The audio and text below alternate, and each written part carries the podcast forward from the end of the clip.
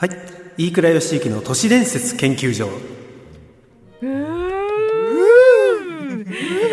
ここからは特別スタジオ部員飯倉さんによるコラムのお時間です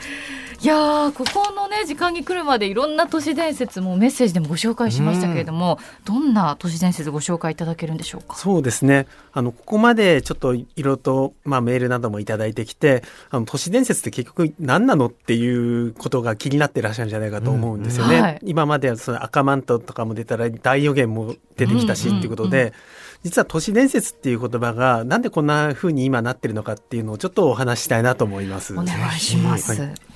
と、まあ、先ほどあの都市伝説って言葉がもともとはアメリカの民族学者のブルームバーンという人がアーバンレジェンドってことで使い始めたんだっていうふうに言いましたけども、日本に翻訳されてくるのは大体平成の初めなんですね。へ最近ですね。はい。当時あのアメリカの民族学会でこういう、まあえー、提唱がされてるよっていうのを知った当時の若手の民族学者がこの概念を日本でも紹介して日本でも民族学ので現代をえー、都市的な生活を考えていこうってそういう、まあえー、学術に新しい風を送り込もうとしたんですね。というのもあの当時日本の民族学はあの高度経済成長が終わってから世の中が変わってるのに民族学はその変わる前の世の中をベースにして考えているものだったので昔のことをやるんだってイメージが今もあると思うんですけどもどうしてもついちゃっていたんですね。そうじゃなくて現代の都市的な今の私たちが生きているこの生活を考えるためにいろいろと考えていくそのためのツールとしてあの都市伝説って言葉を輸入しようということでであのジャン・ハロルド・ブルーンバンさんの「消えるヒッチハイカー」っていう本を翻訳して都市伝説で概念を通っていったんですね。でまあ民族学の方でもあなるほどそういう考え方があるのかというふうにみんなあのびっくりはしたんですけどでもそれ以上に飛びついたのがあの商業メディアの方が先に飛びついちゃったんですね。うん。うんはい、あの学会の方はやっぱり変わるのがそう早くないので、うん、うん、分かった。都市的な生活の中で今話が生まれてこれは新しい。でもおじいちゃんおばあちゃんの話聞く方をちょっと先にやろうよ。おじいちゃんおばあちゃんいなくなっちゃうからっていう風なのが当時の学会の流れでちょうど昭和も終わったところなので今のうちに昭和を記録しておかねばっていうふうに学会の方はちょっと腰が重かったんですよね。うんうん、それに対して、えー、商業メディアの方は当時あの噂ブームっていうのが落ちてまして噂口コミのブームですね。うんうん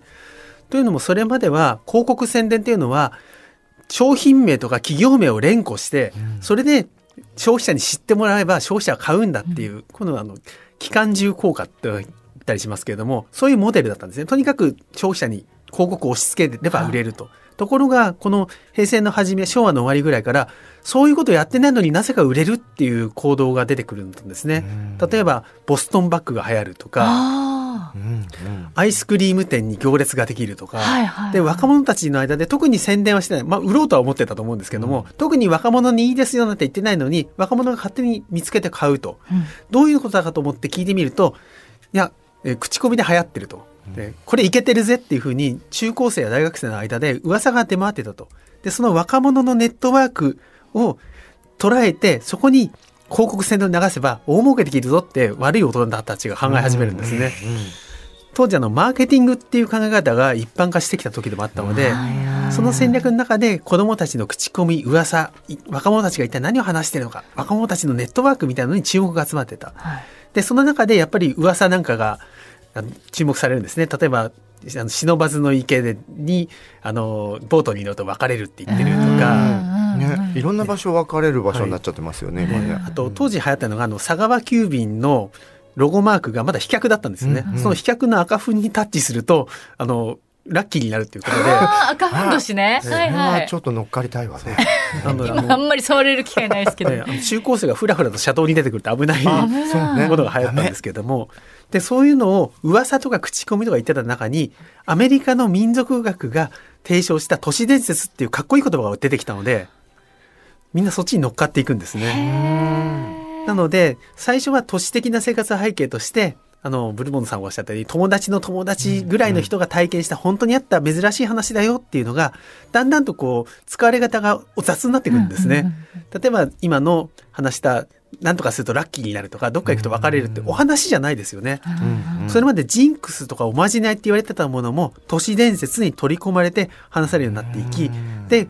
都市伝説はその後とにかく不思議なことや不気味なこと怖い話なんかを全部雑多にまとめて都市伝説っていうようになっていくんですね。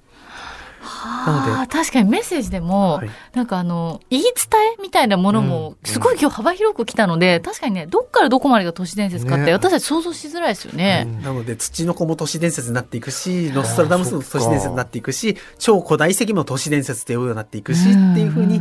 商業メディア主導で使われ方が幅広くなっていっちゃってそうなってくるともう学術の方はああとんでもなく意味が拡散しちゃったなと思って ポカーンと口を開けるしかないっていう状況になっていったんですね。なのでちょっとだけさっきも言いましたけども元来都市伝説怖い話とか不思議な話って願意はなくて、うん、友達の友達ぐらいの家に本当に起きた変わった出来事っていう話なのでなので初期の都市伝説は必ずしも怖くないんですね。うんうんうん、例えば平成の初め頃流行った都市伝説は就活の都市伝説っていっぱい流行ってまして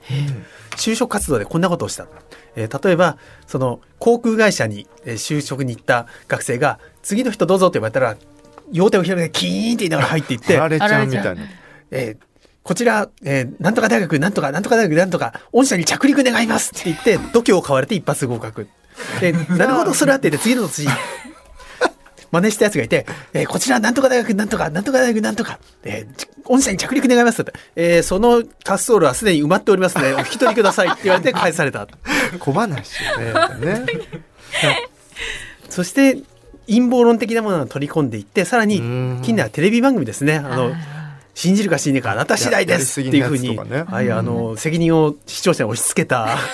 それによっても何もかもが都市伝説になっていって今に至るってことですね。広がっちゃってる。本当ですだってネッシーとかさもう全部その陰謀論とかあの全部が入っちゃってますもんね、うん、最近ね。でも今日の特集イグルさんと一緒に番組やってきてそのみんなのこう社会的背景とかみんなの心情表には直で出せない心情が身に任していくっていう面白さを知りました。本、当、根拠のないものに人弱いから、メカニズムを知っとくとあこのパターンねって防御力もつくんじゃない、ね、立ち返れましたね、うん、ねちょっとね。はいということで飯倉義行の都市伝説研究所でした。お知らせの後は桂宮治の座布団5です。